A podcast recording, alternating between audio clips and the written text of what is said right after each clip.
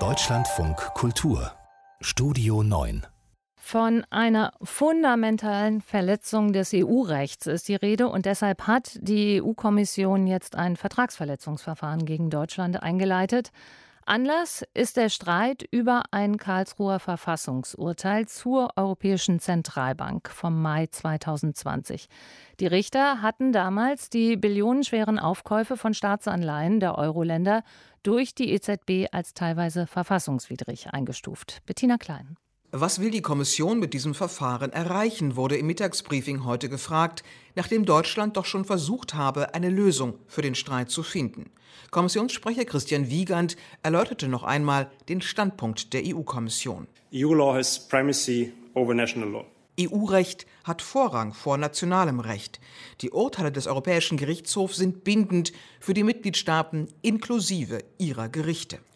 Uh, all judgments by the European Court of Justice are binding on member states' authorities, including.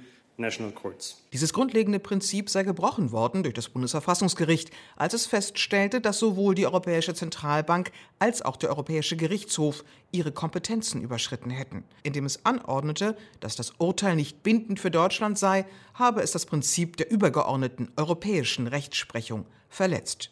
Nach einer detaillierten Analyse und Gesprächen mit den deutschen Institutionen hat die Kommission daher entschieden, diesen ersten Schritt eines Vertragsverletzungsverfahrens zu gehen. Dieser Schritt ist notwendig, da es sich um einen ernsten Präzedenzfall handelt, nicht nur für deutsche Gerichte, sondern auch für Gerichte in anderen Mitgliedstaaten.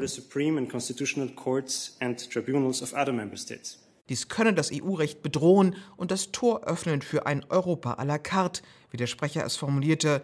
Die EU ist und bleibt eine Rechtsgemeinschaft und das letzte Wort darüber wird immer in Luxemburg gesprochen.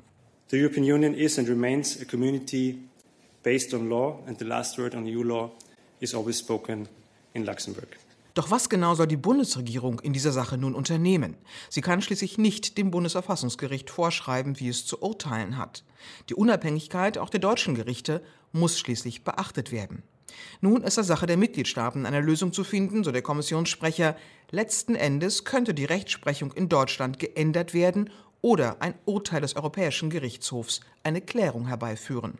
Ultimately also a change in the case law in Germany or a judgment by the European Court of Justice could have an important clarifying function in this context. Ein EuGH-Urteil kann ganz am Ende eines Vertragsverletzungsverfahrens stehen. Aus dem Europäischen Parlament begrüßte der SPD-Europaabgeordnete Joachim Schuster den Schritt der Kommission. Ich begrüße, dass die Kommission ein Vertragsverletzungsverfahren gegen Deutschland anstrengt. Es geht nicht an, dass nationale Gerichte, auch wenn es das Bundesverfassungsgericht ist, die Auslegung europäischen Rechts in die eigene Hand nehmen wollen obwohl der Europäische Gerichtshof zu der entsprechenden Sache schon gesprochen hat. In Berlin bestätigte derweil Regierungssprecher Seibert die Zustellung des Mahnschreibens. Wir werden uns die darin äh, geäußerten Bedenken der Europäischen Kommission genau anschauen und dann, wie es das Verfahren vorsieht, äh, darauf schriftlich reagieren. Und darüber hinaus kann ich Ihnen an dieser Stelle keine Auskünfte erteilen. Die Bedenken der Kommission seien seit dem betreffenden Urteil des Bundesverfassungsgerichtes im Mai 2020 bekannt. Die Bundesregierung sei seither schon mit der Kommission darüber in einem informellen, inhaltlichen Austausch gewesen.